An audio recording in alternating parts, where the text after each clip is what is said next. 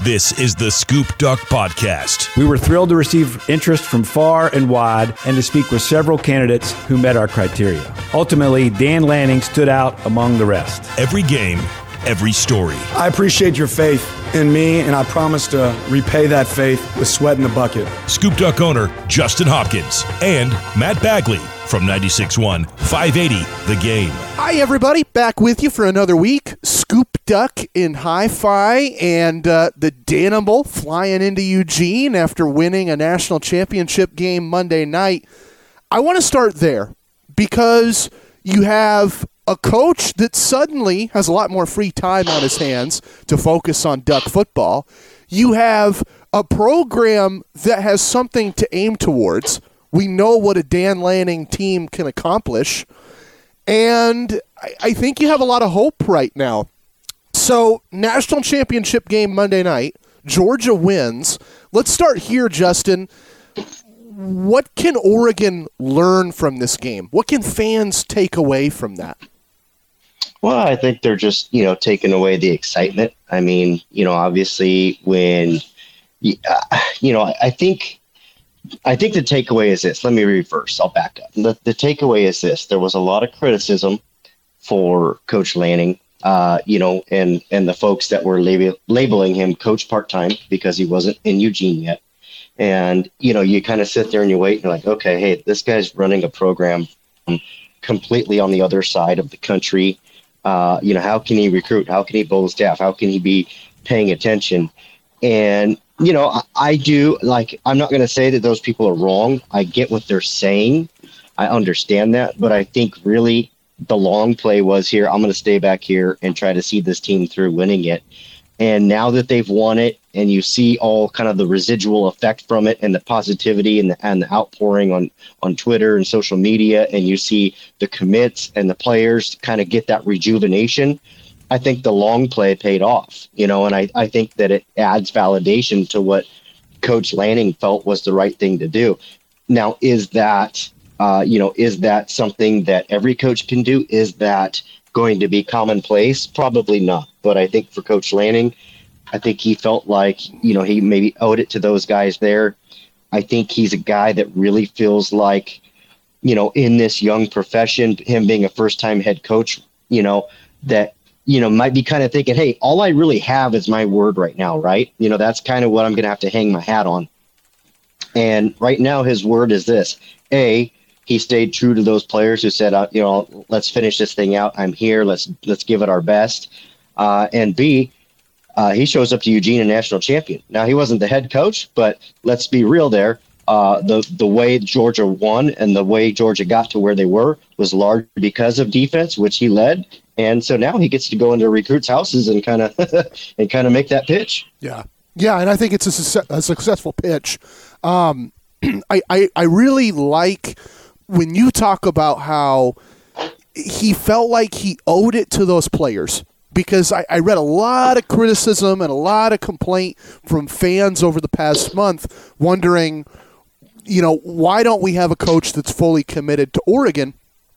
I like the fact that Dan Lanning was loyal and committed to his players. I, I, I think the previous staff, the guys that stayed and the guys that contributed as coaches for the bowl game, I think you could say that about. But there were questions about that at the top. And so I, I like that that's not going to be a question with Dan Lanning. Yeah, I, I just think, you know, again, you know, when you're a, a young coach and you're and you're coming up and you've got your first big shot, you know, really all you have is your word, right? I mean, that's something that we used to that used to kind of exist uh, a little more prevalent in this country, not just in this business, but in this country, staying true to your word. And I and I feel like that, uh, you know, Coach Lanning is exhibiting that. I think that's something he's going to lean on during his time at Oregon. I would imagine it's something that he leans on heavily in recruiting. And again, like you said, you know what? The coaches that were on the previous staff with Oregon that stayed and did the bowl game, no matter what the outcome of the bowl game was. You know, I think it says a lot about those guys too. You know, just coming up and kind of you know finishing what you start and you know really looking at those players and saying, hey, look, we want to be here for you. We want to see this thing through. You know, win, lose, draw. you know, let's let's get after it. There, no matter what the outcome is, no matter even had Dan Lanning uh, and Georgia lost that game to Alabama, I still think you have to respect. You know, I think you have to respect the gesture. I think you have to respect, you know, the fact that he was willing to kind of see that thing through because it, it, it certainly would have been a lot easier on Coach Lanning to not be back in Georgia and prepping a team for two of the biggest games of the season all while trying to recruit and hire a, a complete staff at Oregon. Uh, and I know we're going to get into the staff at Oregon, but he did obviously an exemplary job at both tasks at the same time, which is pretty commendable. Yeah, yeah, and flying cross country. That's not easy either. Yeah, no, I mean, you know, anytime you're you're you're going from Georgia to Oregon, whichever direction, it's a whole day. I mean, no matter how you slice it, if you're on the plane, if you're on a plane for six hours, if you're on a plane for however long by the time you land, by the time you eat, by the time you get up the plane, by the time you get where you're going. I mean, we both know you're tired. It's been a long day. Uh, and I'm sure, uh, you know, a guy like him wearing both those hats, he didn't have a day to waste. Uh, you know, he, he didn't have two days to waste, really. Yeah. Yeah. Um, you mentioned the staff at the very start of the Dan Lanning era. He only had one guy that he could lean on, and that was Don Johnson. Uh, we had him on this podcast. We talked to him and kind of picked his brain on his experience through a tumultuous month. Now the whole staff has been filled out. I think about some names that your readers have clamored for for years, like Tosh Lupoi. I think about a name that popped out to me that we talked about last week on the pod, Adrian Klemm. How do you feel now that we know the entire staff? How do you feel about this staff? Um, you know, I mean, I, I think we've all been including myself and yourself, we've all been pretty uh, excited about the coaching staffs that Mario Cristobal has had at Oregon. You know, there have been certain position coaches or coordinators that, you know, we have felt are at or near the top, you know, of the list in in in their categories. You know, whether they're an offensive coordinator or defensive back coach or whatever the case might be. You know, Bryan McClendon kind of being the latest there at wide receiver coach. Most felt he was probably one of the best you know, wide receiver coaches in the country. Uh, and, and, you go and you take a look at this uh, staff, and again, we'll just the two obvious ones, you know, uh, Tosh Lupoi, Adrian Klemm. I, I would wager that there's probably no more than two or three schools in the entire country that wouldn't trade out their position coaches for those two guys. Now, for starters, I want to say that I consider Adrian Klemm an offensive line coach. I know he you know has a has a has a co OC title with him, but I consider him the offensive line coach at Oregon.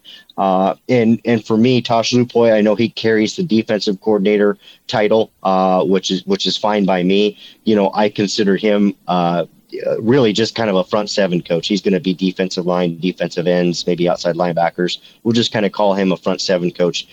Labeling those two that way, as I feel is applicable, you know, again, there's probably not two or three schools out there that would trade those guys for their current guy because they're elite at what they do. They're elite recruiters. You know, they've been in the NFL for the past few years. Um, you know, they're going to bring that with their, you know, with their already impressive recruiting resume to to Oregon for us. Uh, those are two of the best hires you could have made. Now, I understand they commanded the biggest amount of money in the assistant salary pool, but they were they're they're I believe they're going to prove that they're worth every penny. So uh, you know those have been great. Uh, I think the the returns on Matt Powledge so far, the safeties coach has been very positive. I think the returns on Demetrice Martin, uh, you know, landing transfer Christian Gonzalez and and, and the and the work he's done already you know, I think you're seeing the early returns there. I think Drew Mehringer, the tight end coach, is kind of a hidden gem out of this group. I think, um, you know, I know he had some, you know, maybe we'll just call it a little bit of a tumultuous time at Texas and, and whatever the case might be there. I think he showed up and bought in and, and really, you know, made Coach Lanning impressed with his work already. So those are just a few off top of my head. Um, you know, I, I again, I, I just think the way he's assembled this staff, I think there is if you go and look at just the defensive roster um, staff wise and you look at how the duties are spread out and how many coaches there are you know i think that it really shows that commitment to defense that coach lanning is bringing to oregon um, you know, are there a little bit of questions about the offense? Sure, probably a little bit. But I mean, you know, uh, Coach Dillingham's obviously coming from a, a, a pretty good uh, offensive coaching tree. Um, you know, if he can lean on Coach Klemm, if he can lean on Coach Locklyn, if he can lean on Coach Mehringer, if he can lean on Junior Adams, you know, his other offensive coaches, and those guys can come together. Um, you know, yeah, is that the biggest question? It is, but I still think that the floor for that group is still pretty high. Yeah, lots of like in this staff. Where are they better than the previous staff?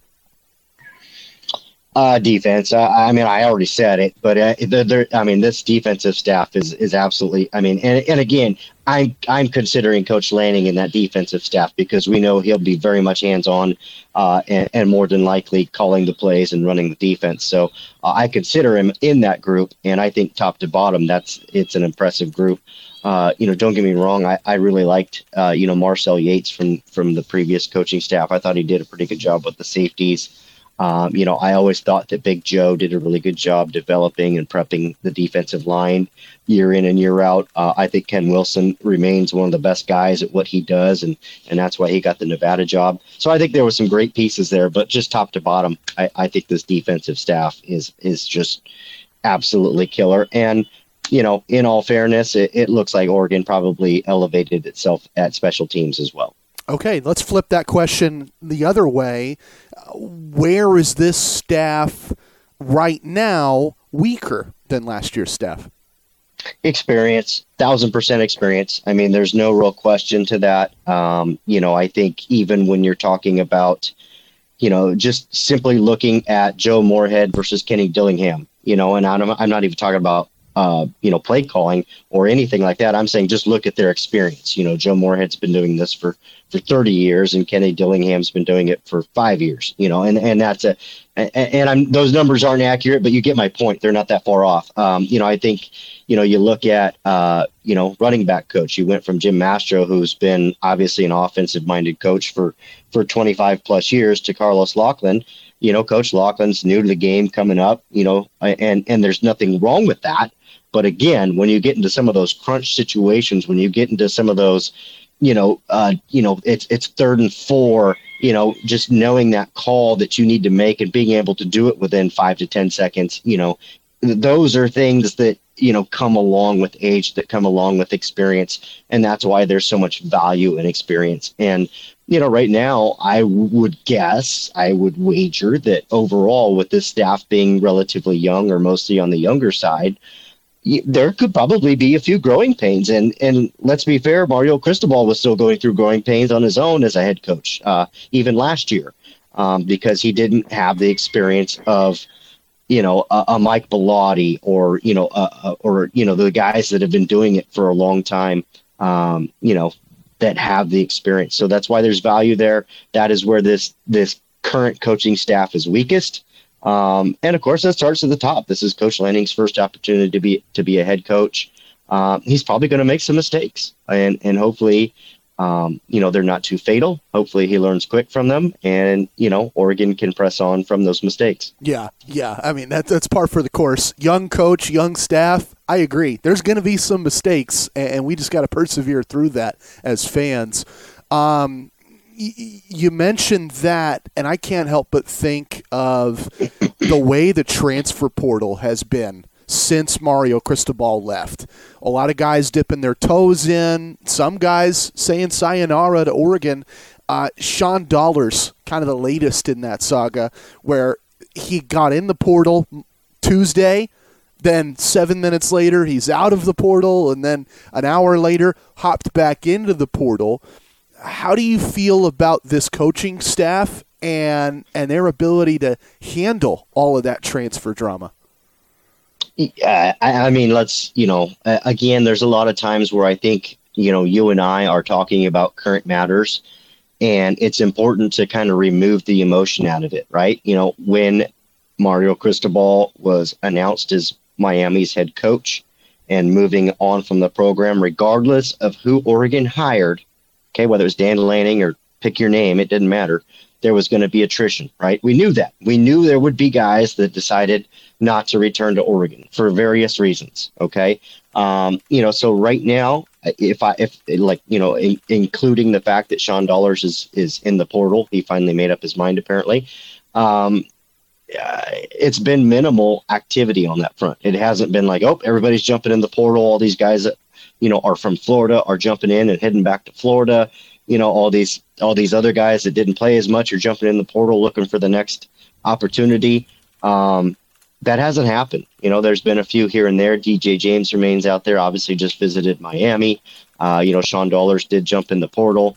Um, you know, we knew we knew Micah Pittman was leaving. Obviously, a, a little bit during the season there, uh, about two thirds of the way through the season. So, for me, there's been no red flags. There's been a couple of you know, okay, was I surprised that Sean Dollars hit the portal? Yeah, I was a little surprised that Sean Dollars hit the portal, but so far I haven't been surprised at the number of people that have hit the transfer portal. I think I think Coach Lanning's done a tremendous job uh, keeping that roster intact. Okay, um, how do you feel about this staff in recruiting? Because I, I think that might be an even more uphill climb.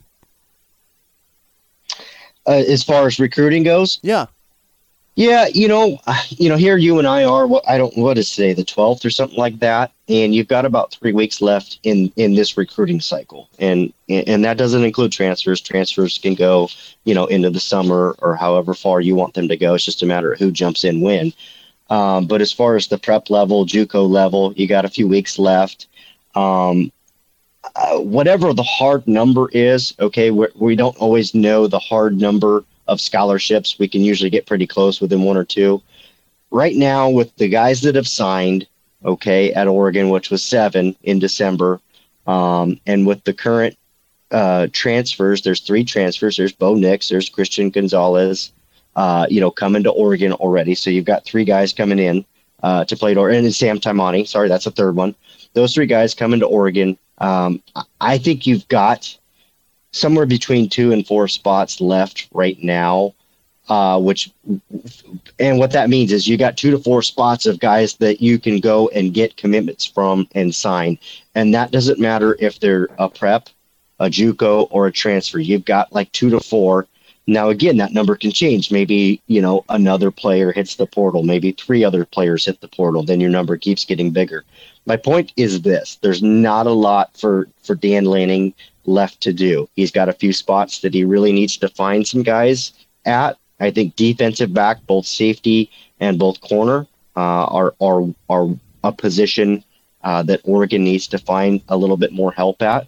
I think that defensive line they could probably probably use another edge type player. Uh, Sam Taimani is going to come in and play nose tackle. He's going to he's going to kind of fill up that middle for the Ducks, but I think they could use an outside guy on the defensive line.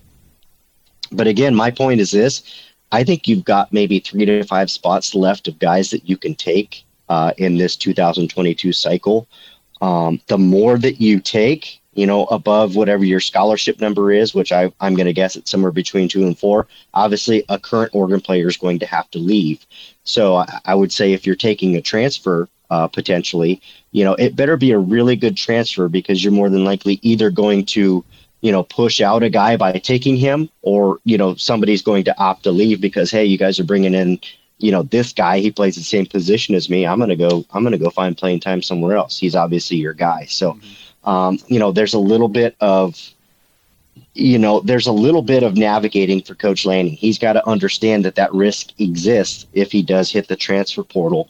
I don't think he he can go out and sign, you know, 10 to 15 guys because as I've just illustrated, if you go sign 15 guys and you've got room for five, and those are close figures, you're going to have to get 10 players to leave your program one way or another. And now maybe that's something Mario Cristobal was prepared to do, but he was also, uh, you know, a veteran coach here. It wasn't his first year. He wasn't just walking in.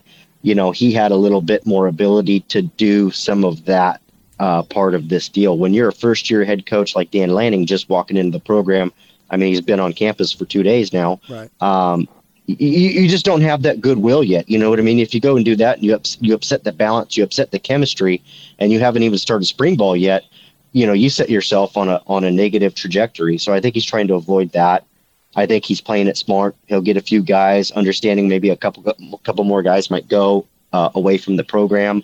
Um, and I think that's kind of the, de- the delegate balance that I've talked about already. Yeah. No, I, I think that's a, a really good point. You know, with, with Mario Cristobal, he had the, a chemistry with the locker room that wasn't just like a natural gift.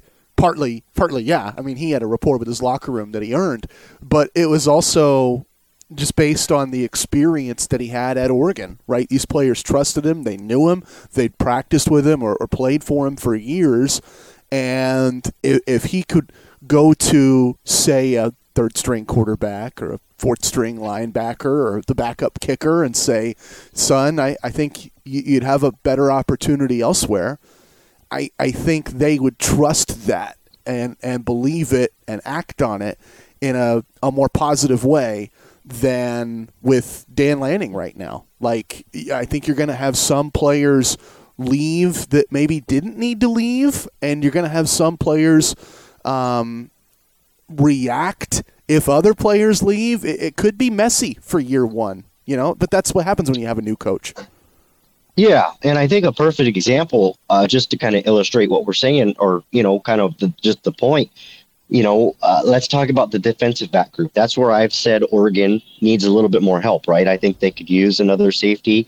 I think I think they could use another corner either at the prep level or at the transfer level. Either way, they could use another body, and not just a body, but somebody that they feel could play. Well, right now there's there okay, there were three starting caliber Colorado defensive backs in the portal. Oregon already took one in Christian Gonzalez. Let's say they take Mark Perry, the safety that's in the portal, uh, and let's say they, they take uh, Mekhi Blackmon, who's also in the portal. Uh, but all three of those guys play at Colorado. If you go bring in three Colorado guys with Coach Meat on your staff, those current guys that have been at Oregon are going to kind of say, hey, Coach is just bringing in all his guys. You know, he's just going to play those guys. I'm going to bounce. And honestly, can you you know you put yourself in that Oregon player's shoes, put yourself in in Dante Manning's shoes or Trikweze Bridges' shoes, or or you know let's go down the, the list there. You put them in their shoes and say, hey, they just brought in three guys that this guy coached over here that started over there. You know, I'm probably not going to start, and so there's a delicate balance in there. Sure, maybe you would like all three of those guys, but there is a risk if you bring all three in that you know your guys might get a little gun shy. Mm-hmm. Uh, you know, the point is to add more bodies to it and if you add more bodies and guys leave, well, you haven't added any more bodies. You've simply moved sideways. So I think that's what, you know, Oregon is, is trying to avoid. I think that's what Coach, Coach Lanning is trying to avoid. You know, it's all about that delicate balance. Let's build up this roster. Let's build it the right way. But let's also make sure that we're keeping these guys in Eugene and not having to go out and work twice as hard just because we brought, you know, somebody else in. Okay. Um, I, I'm, I'm thinking about some more questions I can throw your way now that the Lanning era is starting up in Eugene. I don't think I asked you about Robbie Ashford the last time we had a pod. Do you want to talk about the quarterback battle? Uh, yeah, yeah, that's definitely a good topic to talk about. Okay, sure. so um, Bo Nix transfers to Oregon, played at Auburn, played against the Ducks two years ago, um, and then Robbie Ashford j- jumps into the portal and uh, and leaves Oregon. Um, I, I'm curious. With a few months before spring ball, does Bo Nix have the keys to the offense, or is that going to be a, a pure quarterback battle? Everybody gets a shot. Well, I mean, this is going to be Dillingham's, you know, uh, first big test. You know, really is, and what I mean by that is managing that room, right? Making sure that you know, just because you brought in Bo Nix, that Ty Thompson doesn't jump in the portal right away, or you know, uh, Jay Butterfield or whoever. Robbie Ashford jumped in the portal, right? Kind of a bummer. I know he was a fan favorite. I thought there was some upside there. You know, still had a little ways to go. Um, probably, obviously, wasn't ready yet, but I think he's a guy you would have liked to have kept around ultimately. Uh, but he jumps in the portal. I don't think anybody can blame him. Uh, the key now for, for Coach Dillingham, Coach Lanning, et cetera, is just to make sure that that doesn't keep happening. You can't keep losing quarterbacks. I, I believe, you know, and again, now you got to go back. You know, they didn't just hand over the keys, uh, you know, uh, at Florida State. You know, I mean, they, they've been in this position before. I think Bo Nix has the leg up. I think his experience, I think his upside, uh, you know, I think there are a lot of things that he's going to bring to this program that, quite frankly, I'm not sure you know, we're here yet. You know, I like Anthony Brown. I love what he did for this program, but I think, you know, it, it sounds like if you were sitting Anthony Brown, uh, you know, in the team meeting room and asking him to dissect the defense, I'm not sure that that he would be comfortable doing that. I think Bo Nix is probably a lot more prepared on that front and, and going to bring that to that room specifically. And the other part is, and, and why that it's a relatively safe move. You know, Bo Nix is going to be a one year guy. I mean, he, I know he has two years of eligibility. I understand that, but he, uh, his plans are not to come and play at Oregon for two years. His his plans are to come, light it up this year, and get himself, uh, you know, a better draft spot. We'll just call it that. And and I think that's a sound plan, and I think that's totally attainable. If you're a guy like Bo Nix, you're going to look at that offensive line if you're running back you're like, hey, I've got I've got a good pool of running backs. I'm good to go there. If you're looking at the wide receivers, hey, there's talent out there. I'm in good shape. So this makes a lot of sense for Bo Nix. Uh, makes now let's. Oh, sorry, I accidentally cut you off. Oh yeah, no, it just makes a lot of sense for Bo Nix to come to Oregon. Now, just to take what I'm saying and throw a different spin on it, Arizona, a different school that we don't have an emotional attachment to, you know, they have Noah Fifita down there, who's a, a freshman coming in. Mm-hmm. Maybe he's not quite developed yet, whatever. Uh, you know, they went and got Jayden de Laura from Washington State. I'm a big fan of Jayden de Laura. It's a great quarterback. It's a good looking quarterback, right? But he has three years of eligibility left. You bring that guy in with three years left, all of a sudden Fifita's kind of looking like, hey, all right, do I really want to sit behind this guy for at least two years, potentially three years? Totally different structure. And I think, you know, had Oregon you know, gone and, and, and let's just say they picked up Jayden de Laura and, and, you know, Ty Thompson and, and Jay Butterfield are looking at that two to three year window, they're probably not staying. Uh, you know, they're probably going to jump, they probably jump in the portal at some point too. So I think Oregon played it right. I think Bo Nix has the leg up. I think Ty Thompson, Jay Butterfield that are currently on the roster now, I think they're going to be okay with that. Um, it'll give them a chance to compete. And again, now you've got two guys that are really looking at like, hey, look, if I develop. If I get better this year, yeah, I'm not starting, but guess what? Next year, you know, I'm going to be competing for that starting spot. I think you're okay. But when you get to that two to three year window, it totally changes the game with the transfer portal these days. Yeah. Yeah, and, and I was just going to follow up about that. You hit the nail on the head, right? The, the de Laura situation in Arizona, that one could disrupt their quarterback room. Whereas this situation in Eugene, if Bo Nix is only here for a year, and then he goes to the NFL draft. Ty Thompson, you think, and, and I, I, sound pretty hopeful. I feel hopeful if you think this. Uh, Ty Thompson will stay. Yeah, I, I think he will, and I and I think that furthermore, taking it another step ahead is that with a one-year guy like Bo Nix, it doesn't scare off your ability to to go out and sign an elite 2023 guy, because a lot of these quarterbacks are looking, you know, hey, a lot of them don't have a problem coming in and maybe not starting their first year. Right. But in, in, in today's current college football, you know these these top flight quarterbacks are not coming in and wanting to sit for two or three years or more potentially, but they're not wanting to sit for two or three years. They don't mind sitting for a year. You might get two out of them. After that, you know they're going to jump in the portal. So I, again, a guy like Bo Nix, it's a one year, you know, rental. Yeah, I know it it continues the trend of Oregon, you know, not developing a quarterback and hitting the transfer portal market.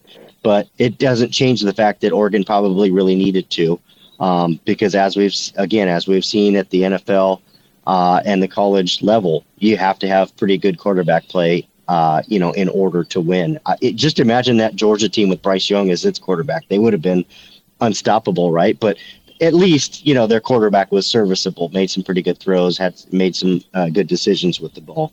Um, I, I, think Oregon was just looking to have at least that floor of Bo Nix. And if somebody beats him out, I I trust that Coach Dillingham will play him. If Ty Thompson can beat out Bo Nix, and even if it scares off Bo Nix, I actually believe that they'll play him. Right, right, and and and I'll offer this too. It, it sounds kind of obvious, but if that turns out to be the case, where Ty Thompson is the best guy in the room and Bo Nix has to sit on the bench. From an Oregon standpoint, you're not really worried about Bo Nix at that point, right? Like you're, you're not worried about Bo Nix going, well, I'll transfer out because Bo Nix wasn't in your long term plans anyway. Yeah, yeah. And, and and like I said, at least with Bo Nix, it doesn't impact your ability to recruit uh, you know, quarterbacks in the 2023 class, which is a pretty good class of quarterbacks this, this coming year.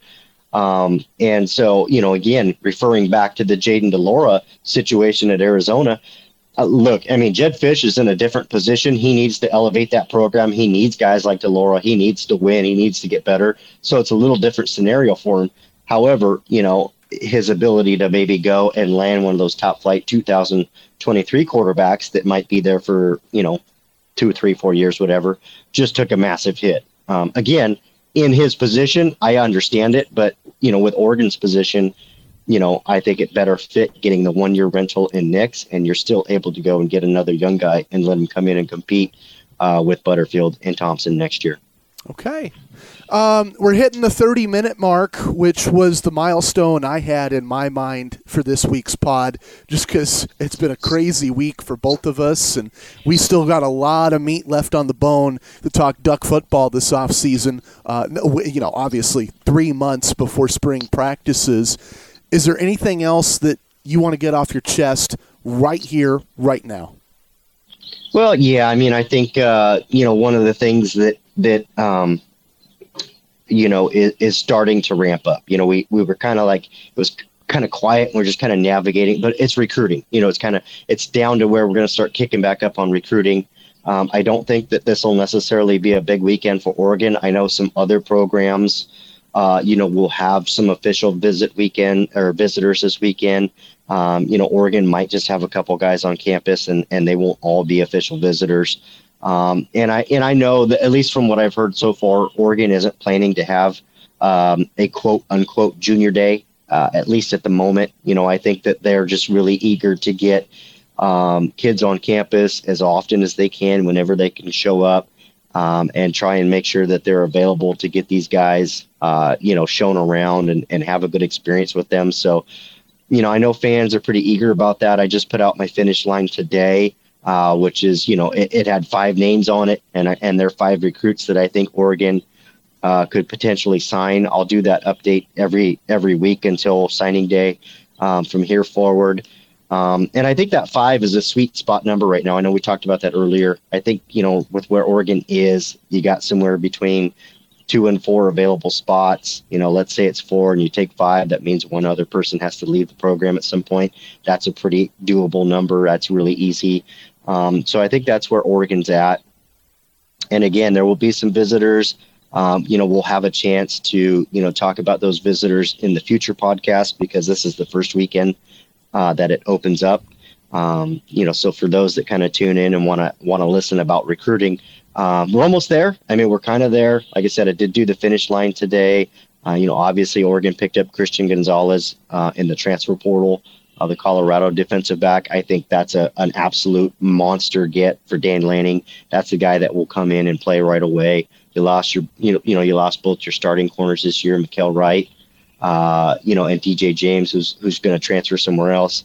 Uh, you know, so they needed that guy. Um, you know, so I I feel really good about the holes that they've kind of plugged at the moment. And again, I think you know there's potential to be one or two more transfers depending on who's in there uh, and recruiting uh, will kick up a little bit. Again, there's only five spots, so it's not like we could talk about 100 names, but it'll kick up a little bit in the next couple weeks, and and that'll be something that we probably cover a little bit more at length uh, in the next couple podcasts. No doubt. Five names and five question marks that hopefully Dan Lanning can answer with authority. Uh, he's Justin Hopkins, scoopduck.com, and On3. And I'm Matt Bagley, and this is our podcast. Uh, next week, we'll have a new intro music.